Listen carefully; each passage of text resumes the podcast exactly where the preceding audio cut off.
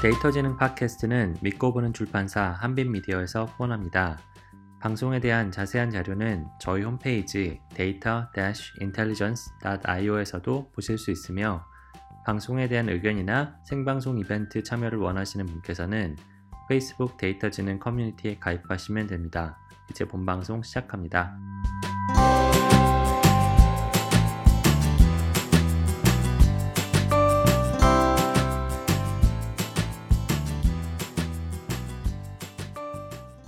안녕하세요. 데이터지능 청취자 여러분. 아, 저희 방송이 벌써 12회째를 맞이했는데요. 어, 그동안 다양한 분야의 전문가분들을 모시고 데이터 과학, 인공지능 어, 분야의 이야기를 들어보고 있습니다. 네, 오늘은 어, 정통 데이터 과학의 그 데이터 과학이라면 사실 통계학에서 좀 연유한 바가 큰데요.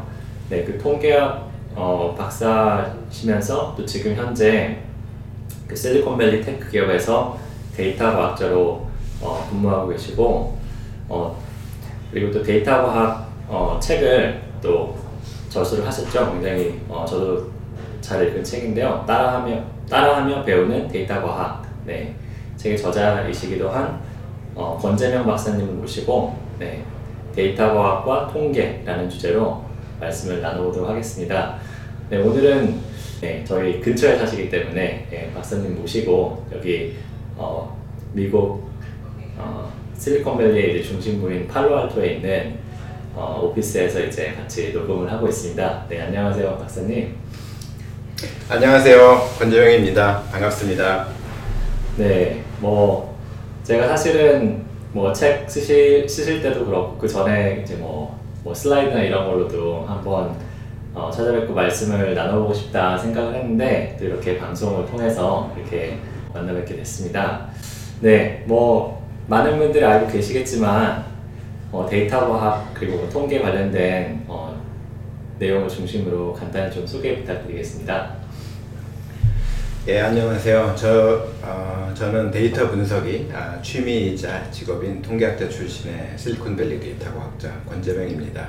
아, 저는 그 어려서부터 컴퓨터를 좋아해서 전산학을 공부하고자 아, 이 계산통계학과라는 아, 학과, 전산과 통계를 아, 함께 공부할 수 있는 아, 그러나 3학년 때는 전공을 선택해야 하는 아, 그런 과에 입학하였는데요. 물론 생각은 아, 전산을 전공할 생각으로 입학을 하였지만은 아, 이, 그 2학년 때 제가 들었던 통계 수업이 아주 그 매력적이었고 그래서 통계학을 아, 통계학을 해야 되겠다 결심하고 결국은 석사, 박사까지 쭉 어, 어, 통계학을 전공을 하였습니다. 그래서 박사 학위를 받은 후에 어, 연구원으로 좀 생활을 하고 또그 그, 그, 어, 조교수 생활도 좀 하다가 2009년부터 아, 실리콘밸리의 기업에서 풀타임으로 일을 하고 있는데요.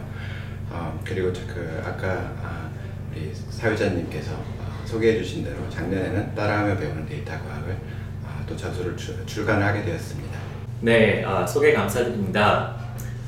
뭐 사실 어, 통계라면은 어찌 보면 이제 데이터 과학이라는 말이 나오기 훨씬 전부터 어, 데이터를 가지고 뭔가 작업을 하고 거기서 이제 뭔가 유용한 결론을 유도하는 저는 이제 그런 학문으로 알고 있는데 어, 그 박사님께서 이제 데이터 과학과 통계 이제 그런 걸 어떤 관계를 정의하실지 전 좀 궁금해요. 그냥 뭐 통계의 다른 이름이 데이터 과학이다 이렇게 얘기하는 사람도 있고 이제 예, 제가 어, 저도 마찬가지 고민을 오래 해오고 있, 었는데요 왜냐하면은 2000년대 중반부터 데이터 과학이라는 말이 소개가 되었는데 저는 이게 이게 무슨 용어인지 그리고 나는 통계학을 전공한 통계학자인데 그 데이터 과학은 좀 어, 불분명하고 이거 사기 아닐까 좀 그런 생각까지 하게 되었는데요.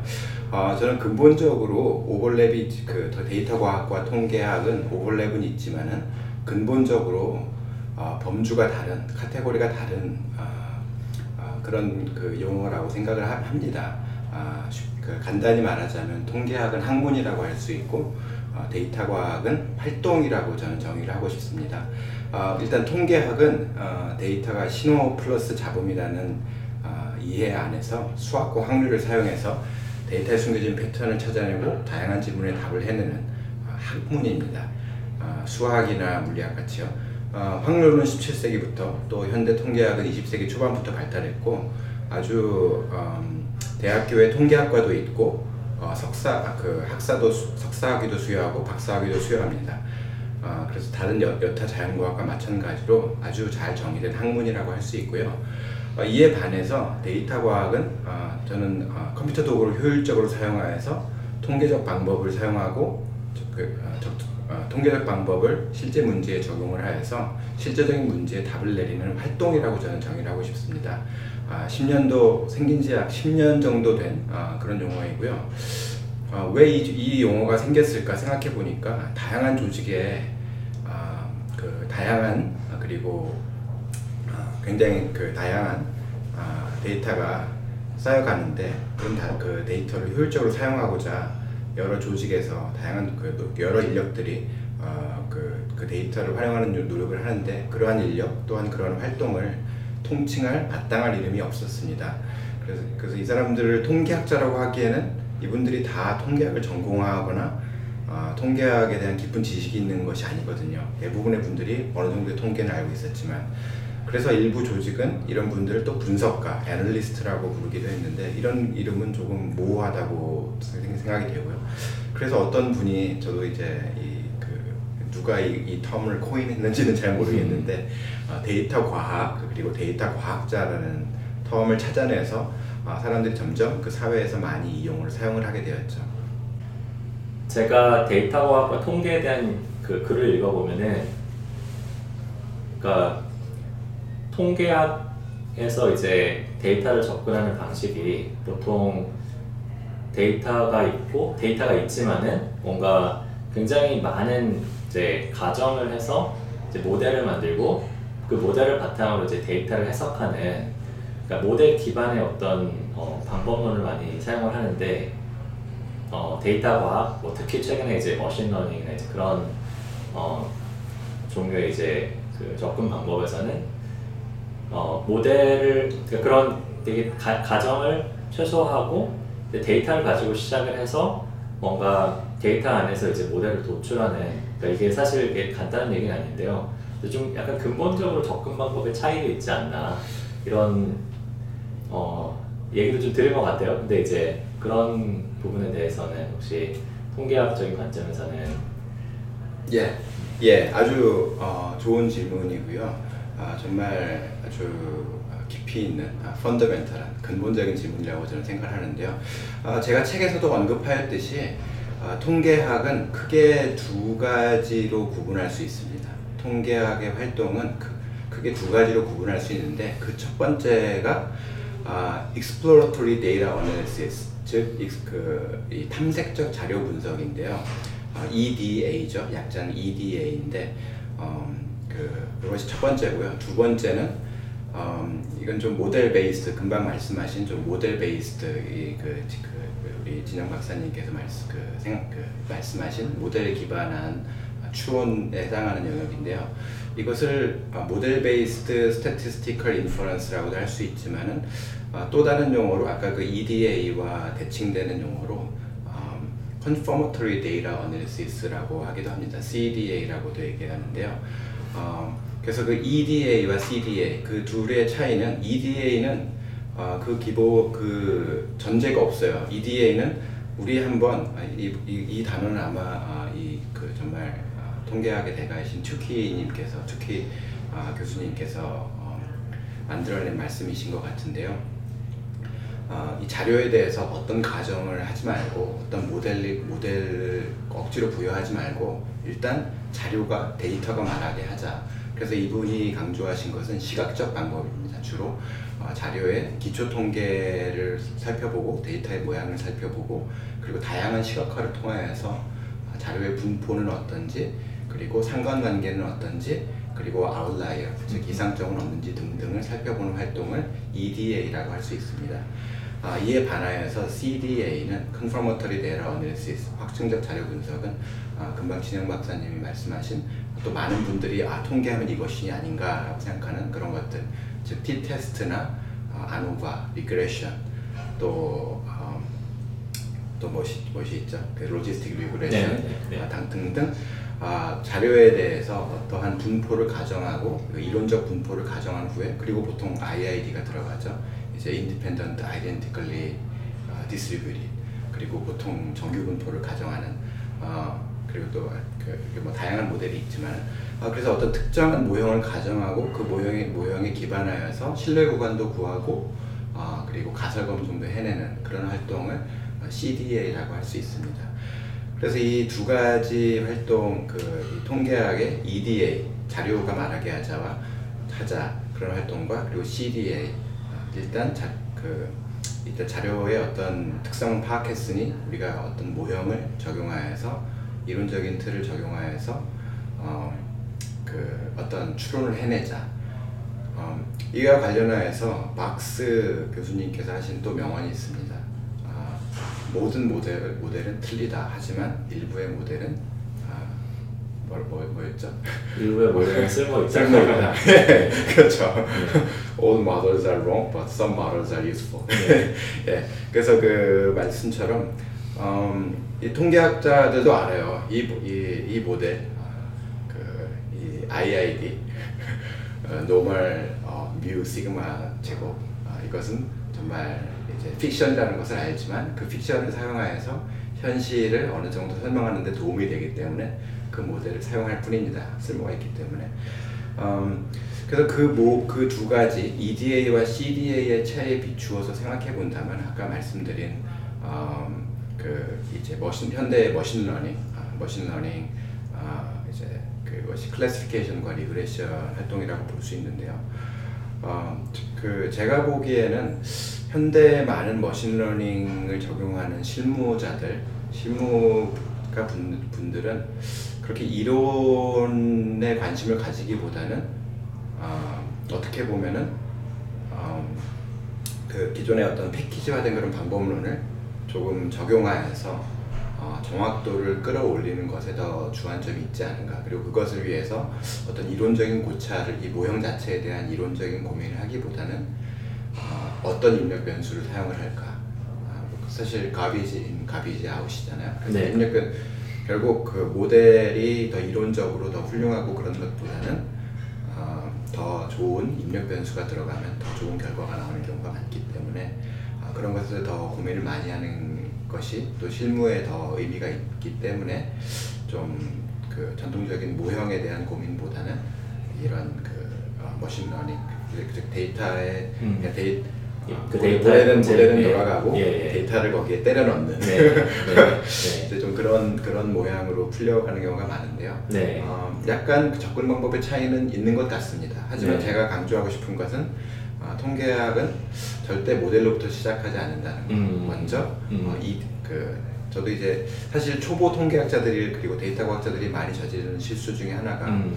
EDA를 게을리하는 것. 음. 그러니까 자료를 살펴보는 것을 음. 게을리하고 음. 아 나는 최근에 deep learning을 배웠으니 음. 이, 이, 이 모형에 deep learning을 적용해 보겠다. 음. 물론 deep learning이 훌륭한 모델이기 때문에 잘될 음. 수도 있겠지만 사실은 어, 자료 자체가 망가져 있을 수도 있거든요. 음. 그래서 이게 정말 outlier가 그 이, 이, 어, 그래서 간단 간, 이 간단한 EDA를 통하여서 탐색적 자료 분석을 통하여서 발견할 수 있는 많은 이슈들이 있, 있는데 그것을 미스한다면은 굉장히 좀 어, 어, 잘못된 데이터 데이터 과학 그리고 잘못된 통계 적용이 될 수 될 가능성이 위험이 무척 커진다라고 음. 저는 생각합니다.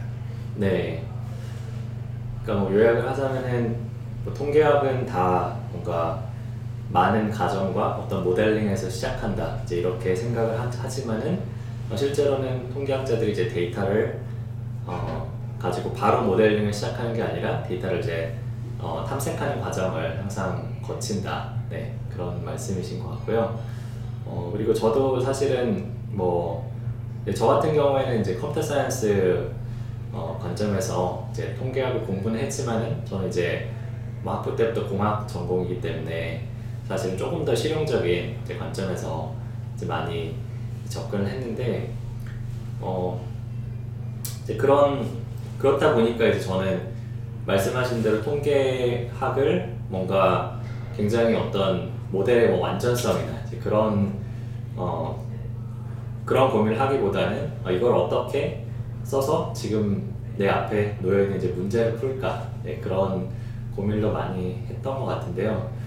어, 그런데 그렇지만 이제 보면 이제 가정을 가정하는 모델이 보통 가정을 안 하는 모델보다 가정이 맞는 맞는다고 하면 더 성능이 더 좋은 경우가 많잖아요. 이제 좀 그런 저는 이제 그러니까 그런 경우도 많거든요. 그러니까 데이터를 어, 확인을 해서 뭔가 예를 들어 정규분포를 만족하는지 확인을 해서 정규분포가 맞으면 정규분포를 적합한 모델을 썼을 때 그런 가정을 전혀 하지 않고 어, 아무 그 분포의 데이터에 적용할 수 있는 모델을 썼을 때보다 더, 더 좋은 결과가 나온다. 약간 조금 그런 어, 경험이 좀 있었어서 그 아무리 이제 모델 모델이나 가정이 필요 없는 그런 어, 기법이 있다고 해도 이제 그런 데이터의 여러 가지 이제 어, 그 분포나 이제 여러 가지 뭐또 오류가 있을 수도 있고요. 그런 걸 확인하는 과정은 뭐 상당히 뭐 바람직하지 않나 뭐 생각해 봅니다.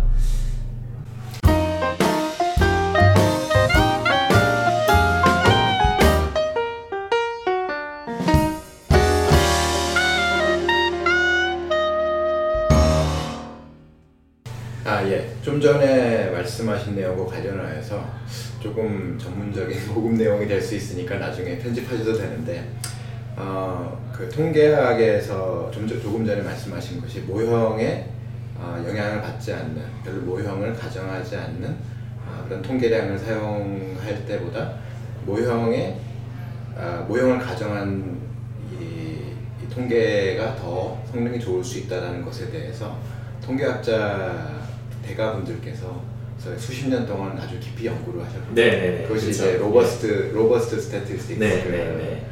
어, robust statistics인데 거기에 중요한 결론 중에 하나가 예를 들면 그 평균과 중간값 생각해 보면 되잖아요. 그죠?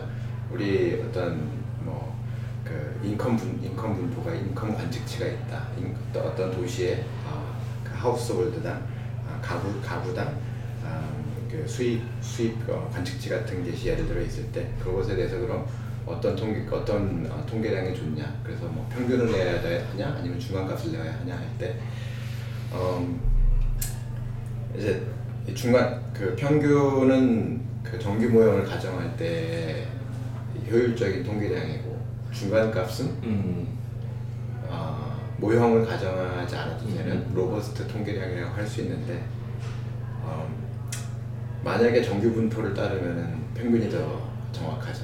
음, 네. 어떤 의미에서 통계적인 의미에서 음, 정확하지만 음, 어, 그 하지만 이, 이것에 저희 저도 이제 뭐 자세한 이 내용들은 거의 기억이 나지 않지만은 아, 제가 기억하는 내용은 로버스트 통계량이 아, 통계량을 사용하여도 아, 그 만약에 그런 모형이 정말 정말로 정규 분포일 때 미디안이 좀 성능이 안 좋냐? 조금 안 좋은데 이론적으로 근데 거의 무시할 만할 정도로 안 좋기 때문에 음. 웬만하면 미디안을 쓰면 좋다 음, 음, 왜냐하면 이 아웃라이어의 영향을 많이 안 받기 때문에 음. 그런 내용이죠. 음, 근데 어쨌건 이런 통계량을 고민하기에 앞서서 어, 가장 먼저 해봐야 될 것은 결국 그 데이터의 분포를 음. 그냥 히스토그램을 그려보면 어, 네, 네. 굉장히 벌써 많은 이해를 얻을 수 있지 않을까. 음. 그것이 결국 탐색적 자료 분석으로 시작해야 한다. 네, 네, 라는 네. 내용을 다시 한번 강조하고 싶습니다. 네, 네. 네, 어쨌든 뭐 예전에 통계학이 정말 학문으로 머물렀을 때 그때는 사실은 뭐 데이터의 품질이나 아니면 이제 데이터의 크기나 그런 거에 대해서 고민을 할 필요가 별로 없었을 거라는 생각이 드는데요. 근데 이제 세상으로 나오고 또 이제 뭐 말하 소위 말하는 이제 빅데이터의 시대가 됐기 때문에 이제 그런 새로운 또 어, 통계학이 더, 더 쓰임새가 많은 만큼 더 또 많은 어, 또 문제거리를 또 갖게 된 게 아닌가 예, 그런 생각도 좀 네, 해보고요.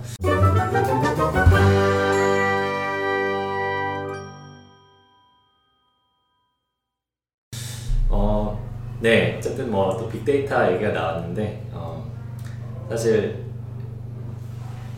빅데이터라는 어떤 굉장히 그 매력적인 단어가 사실 데이터 과학이라는 또이뭐 용어와 또 이제 어떤 분야를 만들었다 뭐 이런 생각도 조금 드는데요.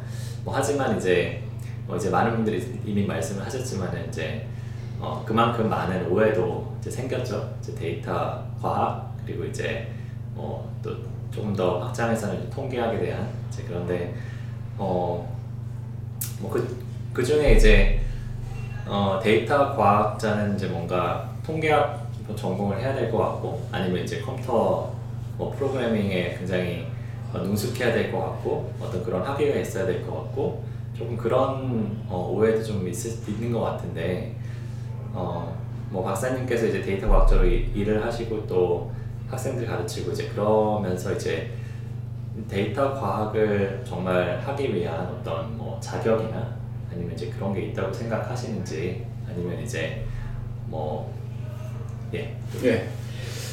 아 예. 아, 사람들이 어, 많이 하는 오해 중에 하나가 이제 크게 크게 다른 오해 두 가지가 있는데 첫 번째 오해는 데이터 과학자는 특별 분야 전공자만 할 수 있다라는 것이 첫 번째 오해이고 그리고 그 반대편의 오해는 데이터 과학자는 아무나 할 수 있다라는 것이 두 번째 오해인 것 같습니다. 그 두 가지 오해에 대해서 어, 차례대로 얘기를 해보자면 첫째 데이터 과학자는 특별 분야 전공자이다라는 것은 정말 오해인데 제가 아까 말씀드린 데이터 과학자의 세 가지 능력 아, 통계 능력, 코딩 능력 그리고 아, 문제 적용 해결 능력을 생각해 본다면 어, 이런 이런 능력을 갖춘 분들은 정말 다양한 전공을 가진 분들을 포괄하고 있거든요. 아, 제가 만난 많은 데이터 과학자, 훌륭한 데이터 과학자 분들이 어, 통계학 전공자일 경우도 많지만은 또한 물리학을 전공하신 분, 뭐 화학을 전공하신 분, 또 어떤 공학을 전공하신 분, 그리고 우리 또 진영 박사님이나 다른 분들처럼 또 computer science를 전공하신 분들, 아, 그 등 다양한 아, 자연과학자 그리고 엔지니어 분들이 아, 데이터 과학자라는 타이틀을 걸고 성공적으로 활동을 하고 있습니다. 그러므로 데이터 과학자는 꼭 어느 특별 분야 전공자일 필요가 없습니다.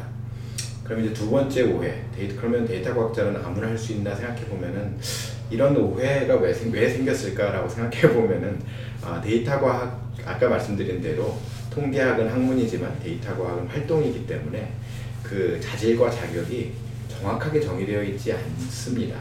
아 그래서 아, 그 통, 누가 통계학 석사를 했다 박사를 했다 하면은 아 이분의 수준이 어느 정도겠구나라고 아, 감을 잡, 잡을 수가 있는데 어떤 분이 나는 데이터 과학자야 라고 얘기하면 이분이 정말 이 아까 말씀드린 세 능력을 고루 갖춘 훌륭한 분인지 아니면 어, 신뢰 구간도 잘 이해를 못하고 P값도 이해를 못하시고 어, 이 R 명령 혹은 파이썬 명령 몇 가지밖에 사용해 본 적이 없는 아니면 엑셀밖에 돌려보지 본 적이 없는 아, 물론 엑셀도 아주 훌륭한 tool이기는 하지만 아, 그런 분인지 구분할 수가 없습니다.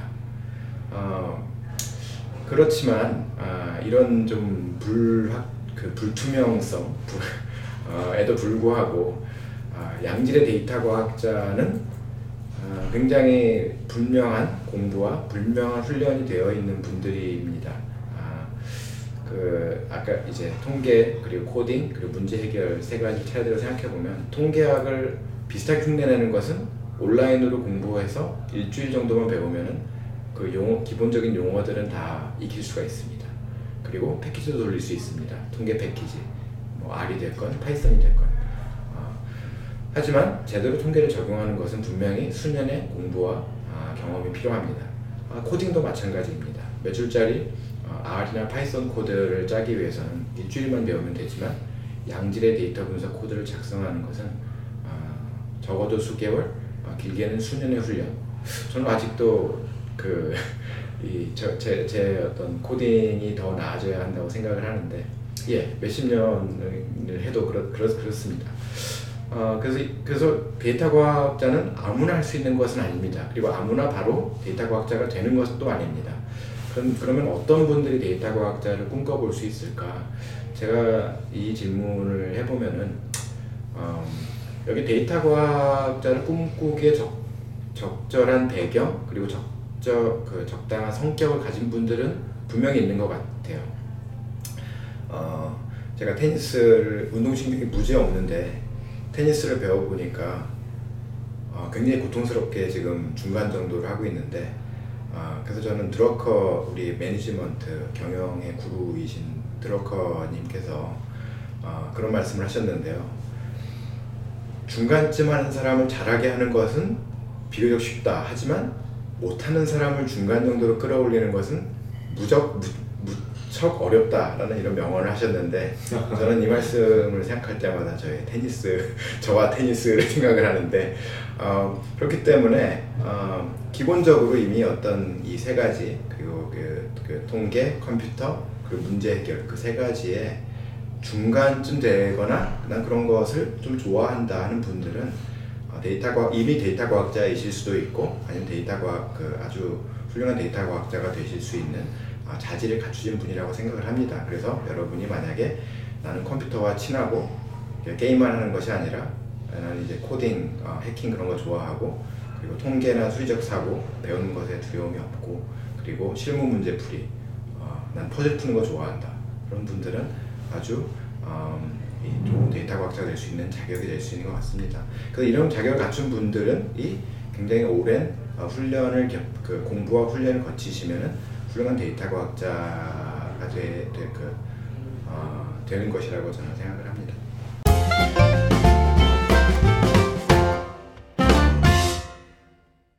예, 사실 뭐 예, 자격에 대해서 이제 말씀해 주셨는데 네, 제가 봐도 정말 데이터 과학 뭐 프로그램도 많고 데이터 과학 학, 책도 많고 사실 지금 제가 심지어는 이제 뭐 박사 졸업 박사든 뭐든 이제 학위를 딴 다음에 이제 다른 뭐 어떤 임의의 전공에서 직장을 못 가면 다들 이제 뭐 데이터 과학자라고 이제 뭔가 그 명함을 받고 달고 이제 그 또 미국에서는 특히 이제 어 테크 회사 쪽 그 급여가 좋기 때문에 대우가 좋기 때문에 이제 그런 데이터 과학자 일을 하고 싶어 한다 이런 얘기를 많이 들었는데 어 예 정말 약간 유행도 좀 타는 것 같아요. 근데 이제 근데 사실 회사에 계신 특히 입장에서는 어 그런 정말 코딩 몇 이제 뭐 코드 몇 번 몇 줄 짜본 사람이랑 정말 실력이 있는 사람을 이제 구분하는 구분해야 되는 정말 필요가 있잖아요. 그러니까 뭔가 사람을 뽑거나 평가하거나 이제 그런 데서는 그럼 이제 뭐 그사님께서 이제 그런 어, 데이터 과학자를 뭔가 뽑아야 된다. 그럴 때 이제 아 나는 이런 종류의 어떤 방법을 사용한다. 뭐 그런 게 혹시 있- 있으신가요? 예, 있습니다. 어, 저희 팀에서는 보통 정해진 문제로 굉장히 음, 그 음, 결국은 이 세 가지 문제, 세 가지 자질을 평가를 하게 되는데요. 이분의 아, 우리 그- 그 인터뷰하는 지원자분의 그 코딩 능력, 그래서 그 화이트보드에서 코딩 테스트를 하건 아니면은 아, 온라인으로 코딩 테스트를 하건 아, 코딩 코딩 능력, 그 스크립트 작성 능력 그런 것들을 꼭그 그 확인을 하고요. 그래서 보통 파이썬이나 R 아, 둘중 하나를 선택을 하여서 어, 그, 그- 그 코딩 능력을 좀 어, 테스트를 하게 되고요. 아, 그리고 통계 능력은 이것은 어, 정확한 직위에 따라 다른데요. 어, 굉장히 어려운 통계 문제를 물어볼 수도 있고, 근데 물론 어렵다고 해서 아주 대학원 수준의 문제를 물어보는 경우는 많지 않고 보통 학부 수준의 아, 그리고 학부 고학년 수준의 통계 아, 지식을 정말 제대로 이해하고 있는지 아, 그 물어보는 경우가 많습니다. 어, 그리고 문제풀이 능력, 어, 문제 적용 능력에서는 이제 주어진 문제를 이분이 얼마나 아, 그잘 접근하고 잘 이걸 그 어, 풀어나가는지 그런 아, 사고 능력, 문제 해결 능력도 또 테스트를 하게 되고요. 어, 그럼 답이 됐나요?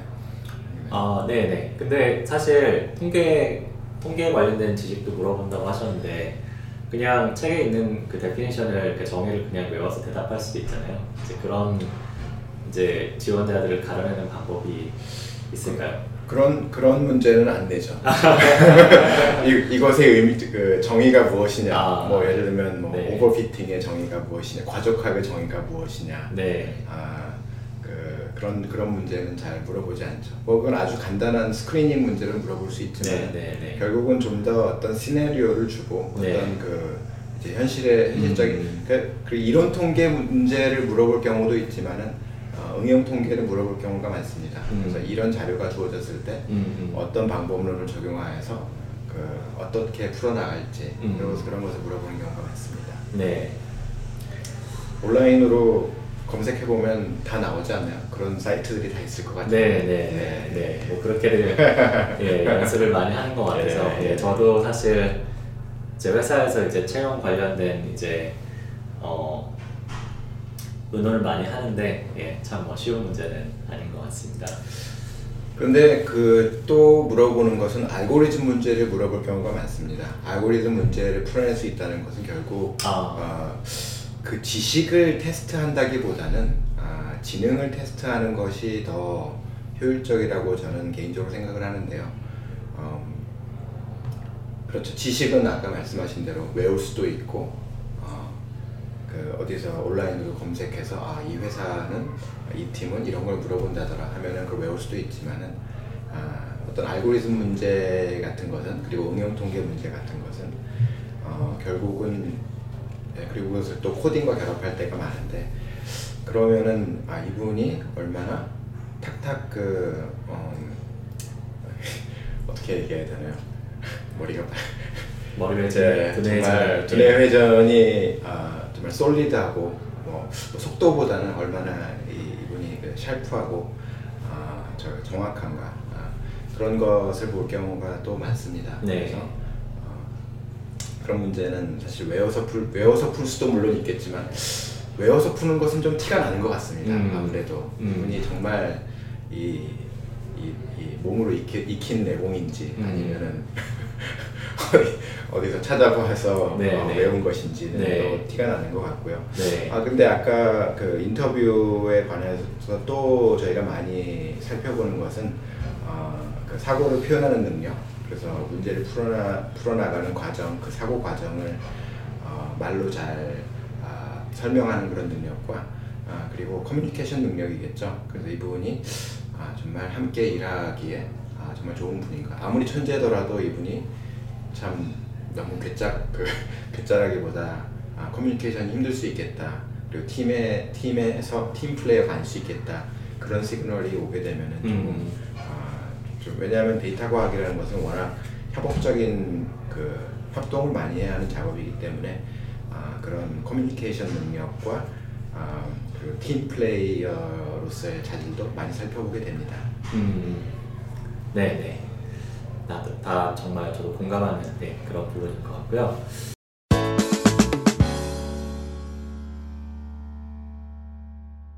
저희가 통계 박사님을 모셨기 때문에 또 통계에 대해서 또 얘기를 더 어, 안 해볼 수가 없는데요. 어, 저도 박사님 책을 굉장히 어, 잘 읽었고요. 특히 이제 통계 관련된 얘기가 많아서 이제 개념을 사실 통계 관련된 개념이 그렇게 간단하지가 않기 때문에 뭐그 한번 공부를 하- 했더라도 이제 다시 이제 어, 좀 복습을 하거나 이제 그런 게 필요한 경우가 많은데요. 이제 저는 이제 특히 좋았던 게 이제 통계적인 이제 세계관, 뭐 사고 방식 이제 그런 어, 표현을 많이 쓰시면서 이제 설명해 주셨던 게 저도 이제 통계를 그냥 뭐 그러니까 지식으로 보기보다는 약간 사고 방식 어떤 뭐 세계관이라고 할 수도 있고요. 조금 뭔가 그 사물을 바라보는 내 관점의 차이가 약간 필요한 것 같아요. 통계라는 약간 그 학문의 어떤 그 특성이 그냥 왜냐면 이제 무슨 뭐, 뭐 지질학처럼 어떤 지층에 뭐가 있다 이거를 뭐 통계학자들은 찾는 게 아니라 어떤 이제 보면 통, 통계학은 저는 이제 생각을 하는 게 학문의 학문을 학문 자체에 대한 학문이다 이런 생각도 좀 해보거든요. 왜냐하면 이제 통계라는 게 결국에 어, 데이터에서 뭔가 말씀하셨듯이 어, 신호와 잡음을 분리해내서 뭔가 좀 합리적인 결론을 도출하는 건데 그게 어찌 보면 학문의 어떤 뭐 본질 아닙니까?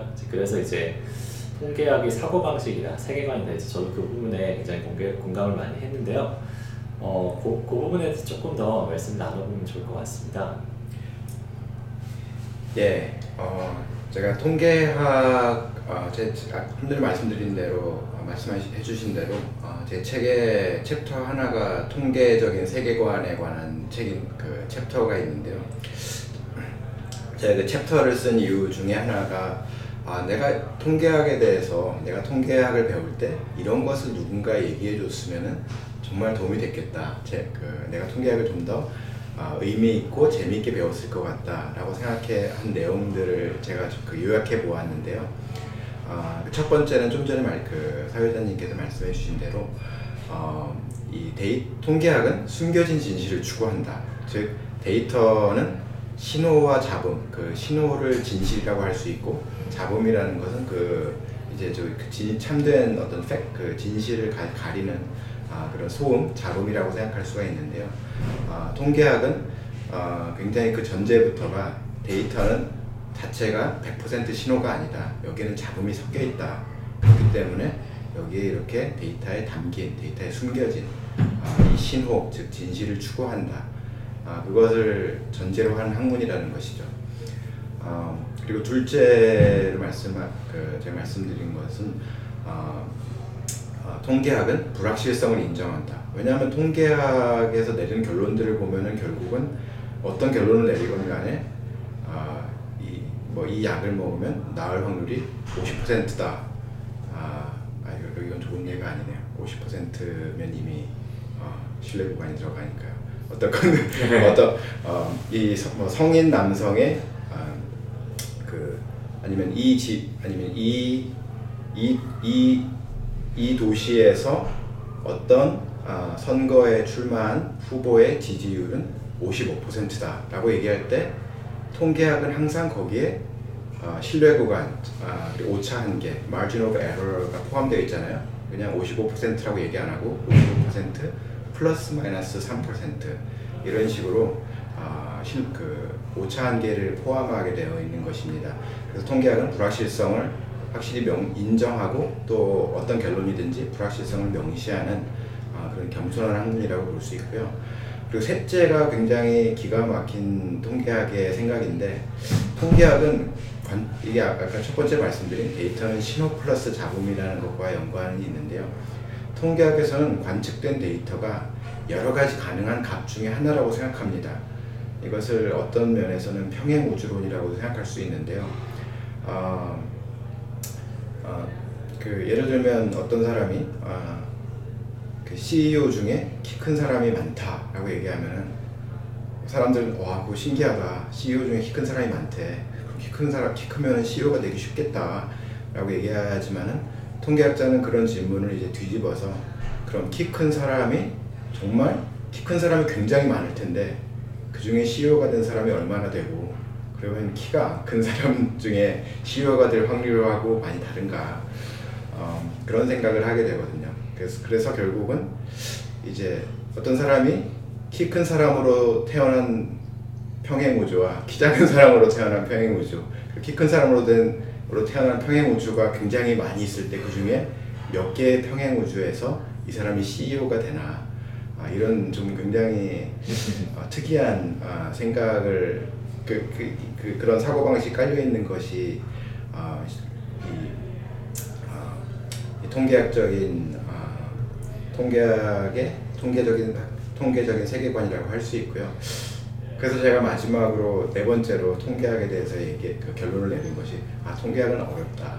그러므로 통계학은 아, 좀 시간을 들여서 배워야 한다라고 제가 결론을 책에서 마지막으로 결론을 어, 내린 것을 보실 수 있습니다. 네, 네. 네, 아무튼 뭐 저도 사실은 어, 컴퓨터도 저는 이제 뭐 전자공학도 좀 했었고 이제 그런 공학 쪽에서 이제 통계학 공부를 하다 보니까 상당히 이제 많은 어, 어려움이 있었던 것 같습니다. 뭐 저는 이제 대학원 때 그래도 통계학을 굉장히 좀 집중적으로 어, 공부를 하려고 노력을 했는데 어, 예, 근데 이제 사실 저는 특히 어, 말씀하신 것 중에 어, 관측된 데이터가 여러 가능한 값 중에 하나이다. 이제 그게 사실은 굉장히 어, 직관적이진 않죠. 그렇죠? 사람들은 왜냐하면 이제 주어진 걸 보고 거기서 이제 결론을 도출하지. 어 그게 이제 관측 그러니까 그 그러니까 그 말씀하신 평행 우주가 평행 우주가 이제 뭐 예를 들어 100만 개가 있는데 그 중에 하나가 여기 내 앞에 보이는 거다 이런 식으로 생각을 잘 안 하죠, 그렇죠? 근데 이제 어 사실은 근데 이제 통계학이 어찌 보면은 어, 눈에 보이는 현상을 가지고 있는 눈에 보이지 않는 뭔가 그러니까 미래를 예측을 해야 되고 미래를 예측을 하려면 뭔가 일반적인 것을 노출해야 되기 때문에 이제 그런 평행우주 뭐 이런 얘기가 나오는 것 같은데 어, 그 개념을 머릿속에 넣는 게 참 어려웠던 것 같아요. 근데 이제 어, 저 같은 경우에는 이제 한 가지 다행했던 거는 이제 뭐 컴퓨터 전공을 했으니까 이제 컴퓨터가 좋은 게 이제 뭔가 내가 뭔가 생각을 하면 되게 돌려볼 수가 있잖아요. 근데 이제 어, 말씀하신 그런 어떤 그 통계학의 개념 같은 거를 컴퓨터로 이제 시뮬레이션 해볼 수가 있는 거죠. 그래서 이제 저 같은 경우에도 이제 그 뭐 그 confidence interval 이제 그런 신뢰 구간의 개념을 이해하기 위해서 시뮬레이션을 돌려보면은 뭔가 내가 그뭐 관측 값이 있으면 그걸 가지고 이제 거기서 이제 다시 어 샘플링을 그 resampling이라고 하죠. 이제 그런 거기서 뭔가 표본을 계속 추출을 해가지고 무작위로 이제 어 그 우리가 원하는 이제 통계값을 계산을 해보면은 이제 그게 어떤 범위에 이제 떨어지는데 그게 뭐 신뢰 구간이다. 그러니까 그런 식의 식으로 이제 공부를 조금 했던 게 기억이 나는데요. 어, 그러니까 어찌 보면 통계학을 공부하는 방법이 예, 통계학이 어려운 거는 맞는데 예전과 지금이 조금 달라졌을 수도 있겠다.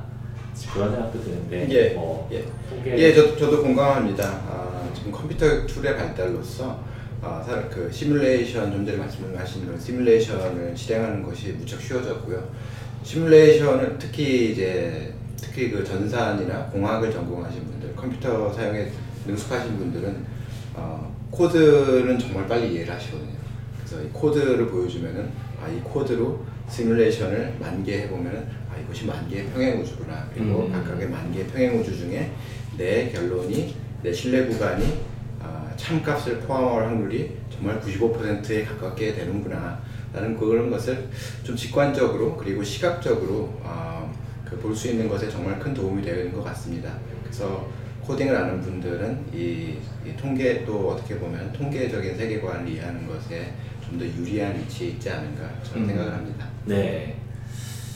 어 그리고 사실 통계학에 이제 최근에 제가 알기로는 어떤 그런 아까 이제 어, 모델 통계학 모델 얘기를 했었는데 그 모델을 가정하지 않고 이제 뭐 결론을 유, 유도하는 이제 통계학의 어떤 분야가 그 최근에 이제 그런 뭐 bootstrap bootstrapping이나 이제 그런 기법 같은 게 어, 최근에 더 많이 이제 연구가 되고 있다. 어, 왜냐면 이제 예전에 computing power가 이제 없던 이제 computing power가 생겼기 때문에 그런 이런 계산 어, 계산량의 어떤 증가나 이제 그런 게 어, 통계학의 실제 발전에도 조금 영향을 주고 있네요.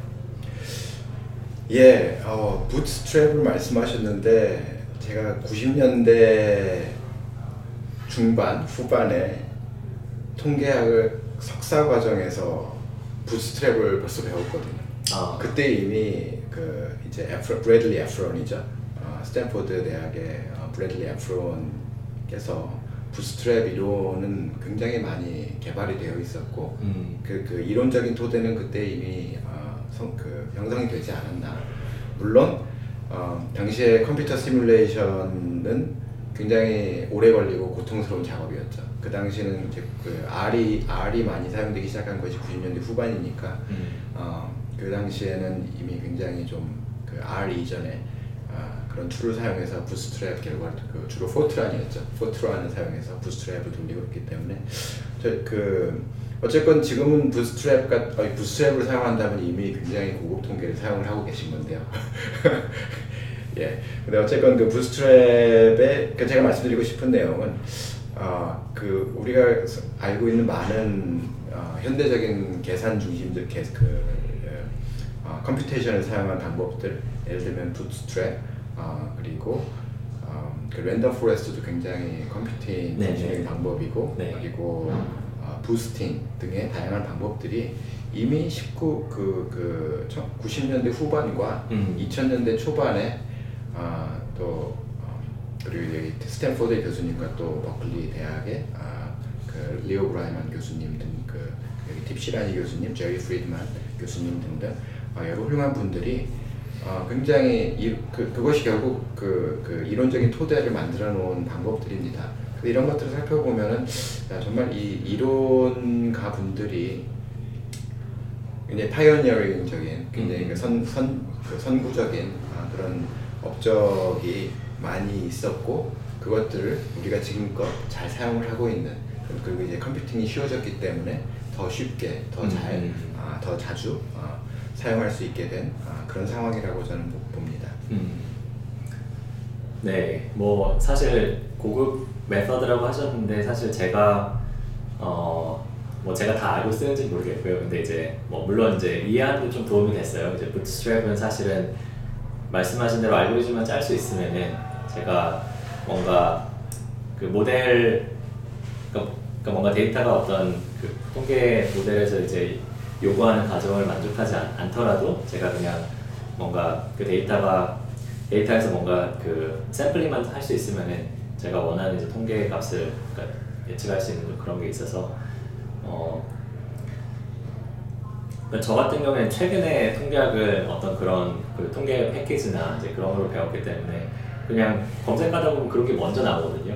그 예전에 전통적인 통계 방법보다도 그러다 보니까 그냥 쓰게 된 것 같은데 뭐 근데 그 저도 이제 그런 부스트랩 뭐 책도 좀 읽어 보고 해- 하긴 했는데 사실 너무 어, 처음 몇 챕터 이후로는 너무 이론적인 내용이 많더라고요. 이제 그래서 저 같은 경우에 그냥 처음에 아 이게 이렇게 되는 거구나 하는 것만 이해하고 어떤 그 부스트랩이 어떤 어떤 그 뭐 그 이제 가정 가정이 들어가고 또 어떤 뭐또어그 한계 같은 게 또 있잖아요. 근데 이론적으로 이런 이런 부분은 이제 어, 뭐 동- 동작하지 않고 이제 그런 부분은 좀 다 빼고 읽었던 기억이 나는데 어 그래도 이제 그런 거를 다 통계학자분들이 이제 연구를 하신다는 어떤 네 약간 마음의 안도감 그 제가 할 필요가 없고 약간 통계학자분들이 이런 이런 부분은 해주시겠지 약간 네, 그런 생각을 하면서 예, 좀 기억이 나는데요. 처음 처음 처음 두 챕터 읽으시면 많이 읽으셨네요. 두 챕터 읽으시고 어, 직관이 형성되고 어, 그거 그러면은 80% 정도 케이스는 커버가 되지 않을까. 저는 항상 20%를 알면 80%를 커버한다라고 생각을 하는데 물론 그 20%로 커버되지 않는 그 아, 나머지 20%를 그, 이 실제 문제 20%를 해결하기 위해서는 어, 또더 더 많은 노력이 필요하겠지만은 아, 예. 네, 그런 그런 분들이 이제 통계 박사를 하시는 거겠죠. 네. 어, 네, 어쨌든 통계 어, 학 얘기를 조금 더 하고 있는데 이제 또 그런 계산량의 증가 말고 또 통계학의 어떤 다른 이슈나 트렌드 같은 게 어, 있, 있는 있다고 어떤 게 있을지 조금 박사님 의견을 좀 들어보면 좋- 좋을 것 같은데요. 음, 제가 통계학회에 어, 몇년 전에 갔을 때 뭐 아직도 이 고민을 많이 하고 있는지는 모르겠는데 그때 그 많은 어, 세션에서 고민하던 내용이 어, 이런 내용이었어요. 이 데이터 과학과 관련된 건데 음. 야, 통계학과 전통적인 통계학과 입장에서는 통계학은 계속 있는 학문, 학문이고 학과인데 지금 데이터 과학이 너무 아주 핫하고 인기 있는 브랜드다. 어, 어떻게 이, 이 브랜드를 통계학과에 잘 이 데이터 과학이라는 활동을 어, 그리고 데이터 과학자라는 직군을 어, 통계학과에서 이걸 어떻게 이해해야 되고 어떻게 하면 잘 접목할 수 있을까 아, 그런 고민을 많이 하, 시고 계셨습니다. 음, 근데 결국 그 아까 제가 말씀드린 대로 데이터 과학이라는 것이 통계 능력과 아, 그리고 코딩 능력 그리고 실제 문제의 적용 능력이라는 세 축으로 이루어져 있다라고 생각하면은 결국 많은 아, 학과에서 결국 그 이제 이거 맞는 방향인데요. 아, 제 생각해낸 해결은 결국은 아, 코딩을 강조하고 좀 더 강조하고 코딩 능력을 강조하고 훈련을 많이 시켜주고 그리고 실제 문제에 적용 그 적용하는 어, 훈련을 더 시켜주는 어, 그런 방향으로 결론을 내고 있었던 것으로 기억이 납니다. 근데 이제 과 자체 이름에 이, 이 데이터 과학을 넣느냐 이것에 대해서는 뭐 아직도 지금 그 여러 학과에서 다른, 아. 다른 모습으로 풀어가고 있는 것 같습니다. 음.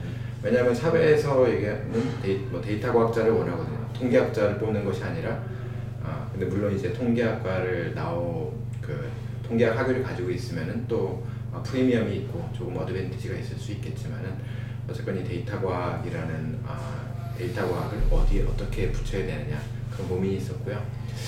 또 다른 이슈는 이제 작년 재작년에 많은 논란 그 노- 노- 논란이 있었던 내용이었는데요. 가설 검정에서 어, 통, 그 응용 통계죠. 통계 적용에서 어, p 값이 어, 그 아, p 값이 좀 오용되고 남용되는 경우가 너무 많다. 아, 그런 논란이 많이 있었고요. 네, 저 네. P값에 대해서 조금 아마 모르시는 독자도 계실 것 같은데 아, 간단히만 예. 네. P 값이란 아, 가설 검정에서 아, 귀무 가설, 아, 즉 영가설이라고 하죠. 영가설이 옳다는 가정 하에서 우리가 관측한 데이터만큼 extreme한 그렇게 극단적인 아, 관측치 그런 통계량이 관측될 확률이 얼마인가 벌써부터 네, 조금 말이 말이 말이 네, 굉장히 막 그- 꼬이고 있는데 어쨌건 P 값이 아, 저그 P 값이 작으면 0.1, 0.0001 뭐 이런 식으로 나오면은 아이 만약에 영가설이 옳다면은 어, 이 데이터 이 데이 이런 우리가 관측한 그런 데이터가 나올 확률이 무지무지 적구나. 음, 라고 생각해서 돌려서 예, 그 그걸 이제 뒤집어 생각해 보면 아마도 영가설이 틀린 게 아닐까 라고 좀 생각이 들겠죠. 음, 이것도 네. 또 이제 통계학의 굉장히 이상한 어떤 네. 네, 비직관적인 사고 방식인데 어쨌든 P 값의 정의는 그렇습니다. 네네, 예, 이제 예. 좀 자세한 정의는 어, 박사님 책에 굉장히 잘 나와 있으니까 네, 이 정도 하고요. 네, 그리고 이제 어쨌든 그런 P값의 사용이 예. 이슈가 되고 있다. 예, 네. 예, 예. 그리고 또 다른 이슈는 제가 보기에는 이건 뭐 그 수년간 아, 비교적 오래된 이슈, 이슈 이기는 한데요. 통계학뿐 아니라 대학 그 데이터과학 그리고 여러 어, 실험과학들 그 그리고 사회과학들 이제 심리학이나 경제학이나 아, 그런 곳에서 어, 연구 결과가 정말 재현 가능한가 reproducibility라고 얘기하는데요. 음, 어, 많은 연구 결과들이 이건 사실 그 제약학이나 아니면 생물학 쪽에도 굉장히 좀 큰 논란이 되고 있는 문제입니다. 아, 근데 거, 거기서 나온 데이터를 생성해내는 과정과 그리고 또 그 데이터를 분석해서 어, 결론을 도출하는 그런 과정이 정말 어, 재현 가능한가? 다른 리서처가 이 paper를 읽고 그 결과를 재현할 수 있는가? 이것이 정말 큰 문제가 많이 되어 있고요. 그래서 여기에 뭐 실험 학문이라면 그 실험 내용 자체도 좀 재현 가능성에 문제가 있겠지만 어, 데이터 분석, 즉 통계나 어, 데이터 과학 사이드에서도 어, 재현 가능성을 어떻게 하면 어, 이룰 수 있을까 그런 고민을 굉장히 많이 아, 그 많이 했던 어, 많이 하고 있어 그 했었고 아직도 많이 하고 있습니다. 그것을 위해서 여러 프로세스나 tool들이 많이 개발이 되고 있고요. 네, 사실은 재현 가능성이 어찌 보면은 어 제- 제가 봤을 때는 이제 처음에 학계에서 이제 논문에서 한 논문에서 제시된 결과가 다른 논문에서 다른 사람들이 실험을 해봤더니 그게 안 나오고 약간 그런 식으로 이제 저는 문제가 된 걸로 어 알고 있는데요. 제가 알기로는 이제 굉장히 유명한 또 논문이 이제 기존에 이제 논문을 어떤 유명한 저널이나 이제 그런데 이제 publish된 논문을 다 봤더니 이제 그게 뭐 대부분 다 그 통계적 방법론에 뭐좀 문제가 있어서 이제 그게 재현 가능하지 않다 이런 식으로 결론낸 논문도 있었던 것 같고 근데 사실은 제가 회사에서 어 저희도 이제 여러 가지 이제 뭐 그뭐 실험이라면 실험을 뭐 어떤 A/B 테스팅 형태로 이제 많이 돌리는데요. 회사에서도 굉장히 많이 어 문제가 되거든요. 왜냐하면 이제 저희가 가- 정확히 같은 조건을 가지고 뭐 두 가지 예를 들어서 검색 뭐 모델을 비교를 했을 때뭐 지난주에 이제 실험했던 결과를 이번 주에 실험했던 결과가 달라지면은 왜 달라지는지 이제 사람들이 굉장히 궁금해 하는데 어, 그 재현 가능성에 대해서 사실 저도 이제 고민을 많이 하는 부분이고 통계학자들은 어떻게 어, 이제 마- 말씀하신 뭐 tool이나 어떤 프로세스 같은 게 개발되고 있다고 하셨는데 조금 예, 재현 가능성의 이제 또 다른 어떤 이거 약간 약간 좀 또 다른 예를 들면 이건 피값과도 상관이 있는데 어, 예를 들면은 어, 이 어떤 약이 어떤 그 질병 이 음, 뭐라고 얘기하면 좋을까요? 기본적으로 통, 그 음, 어떤 실험을 그 예를 들면 우리가 어떤 실험에서 예를 들면 이 약이 어떤 병의 질병의 치료에 효과가 있다라는 거를 연구자는 증명하고 싶잖아요. 왜냐하면 음. 그, 그, 그 약의 효과에 대한 긍정적인 결과, 효, 그 파지티브한 결론, 아, 즉 영, 그 보통 여, 그, 그럴 경우에는 연가설은 이 약은 효과가 없다라고 없다. 세우고 예, 예. 그리고 이제 대립가설로 이 약은 효과가 있다라고 결, 그 이제 기- 규모 연가설과 대립가설을 세우게 되는데 근데 이 약이 예를 들어 실제로 효과가 없다고 해봐요. 실제로 효과가 없어요. 효과가 없는데 만약에 이 실험을 계속 하다 보면은 음. 그냥 그 데이터는 신호 플러스 잡음이기 때문에 신호는 빵인데 잡음 때문에 언젠가는 한 100번쯤 하면은 한 번쯤 이게 완전히 우연으로 음. 다이 잡음 때문에 의미 있게 나올 수가 있거든요. 음. 그러니까 연구자 입장에서는 이 나는 지금 100번을 해봤는데 그 중에 하나가 음. 의미가 있었다라고 보고를 하지 않고 음. 아 우리는 하나 한 번 실험했는데 그 결과가 이렇게 의미 있게 나왔다라고 음. 보고할 수 있는 것이거든요. 그러면 그러니까- 이제 이것이 P 값의 남용이자 아주 사기죠. 음. 음. 사기 사기이기 때문에 네. 이런 어떤 근본적인 차원의 그 재현 가능성은 좀 도의적 문제와 좀 윤리적 문제와 연관이 있는 것이고요. 음. 네. 아까 말씀하셨던 평행우주 개념으로 돌아가 보면 이제 평행우주가 뭐 100개가 있는데 그중에 자기가 보고 싶은 것만 그렇죠. 보는 보는 그렇죠. 거죠. 네. 그렇죠. 전체를 봐야 되는데 그렇죠. 네. 평행 우주를 우리는 보통 평행 우주를 여러 그 중에 여러 개를 만들어낼 수 있다 하면은 그 중에 이제 솔직하지 않은 연구자라면은 어, 자기 구미에 맞는 어, 평행 우주만 골라서 보고를 할수 있는 것이죠. 음. 하지만 다른 연구자가 그걸 재현 가능하려고 하면은 그 연구자 그 다른 연구자의 평행 우주는 아마도 의미가 없는 평행 우주 중에 하나로 네. 떨어질 가능성이 많게 되거든요. 네. 그, 그, 하지만 제가 말씀드린 어, 그, 그것은 어떤 연구 실험 과학에서의 연구 어, 그리고 P 값의 적용에 관한 이야기고요. 어, 제가 좀 전에 말씀드린 대로 기업에서 어, 그리고 그 데이터 과학 관점에서 어, 그 재현 가능성은 보통 이, 이, 그 end to end 분석이죠. 자료로부터 시작해서 어떤 전처리를 거쳐서 어떤 processing을 해서 이러한 어, 결론을 도출했다. 그리고 마지막으로 이러이러한 차트가 나왔다.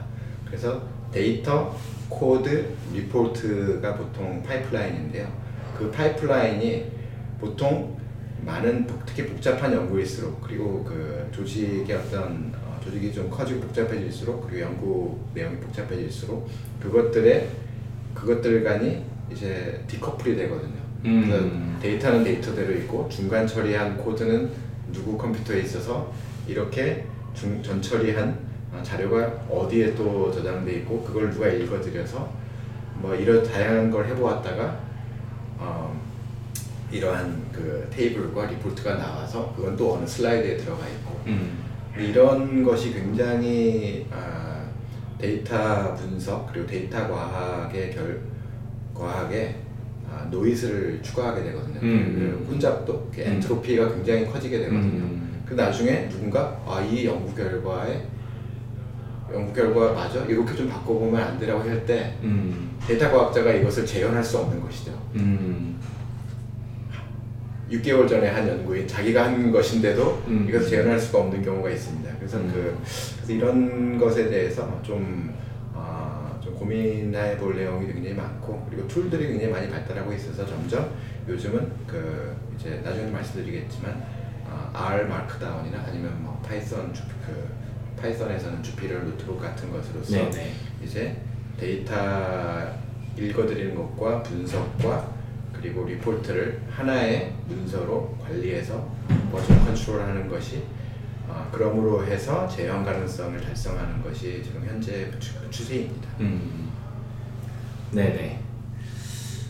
저도 뭐 사실 많이 사용하고 있는 툴인데, 네. 굉장히 좀 실무에서는 중요한 부분인 것 같습니다. 그러니까 제가 그 뭔가 분석을 해서 줬을 때 그 결과를 이제 상대가 이제 납득을 해야 되는데 그거를 이제 결과만 줬을 때랑 그 다음에 아 이게 내가 처음부터 데이터를 읽어가지고 이렇게 처리를 해서 이런 결- 모델을 적용을 해서 결과가 나오가 했을 때가 신뢰가 굉장히 다르더라고요. 예, 그래서 이제 어,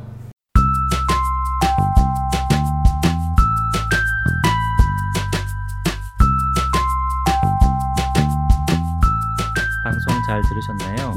이어지는 내용은 다음 주에 들으실 수 있습니다. 방송에서 미처 다루지 못한 데이터 과학과 통계 이야기는 권재명 박사님의 저서 따라하며 배우는 데이터 과학을 참조하세요. 그리고 최근에 한빛미디어에서 출간된 처음 배우는 데이터 과학도 데이터 과학에 대한 기초와 폭넓은 지식을 쌓기에 좋은 책입니다. 마지막으로 저희 데이터 지능 팟캐스트가 본 방송을 끝으로 시즌 1을 마무리하려고 합니다. 시즌 1을 빛내주신 출연자분들 그리고 운영진 분들 다시 한번 감사드립니다. 재충전 뒤에 더 알찬 방송으로 찾아뵙겠습니다. 감사합니다.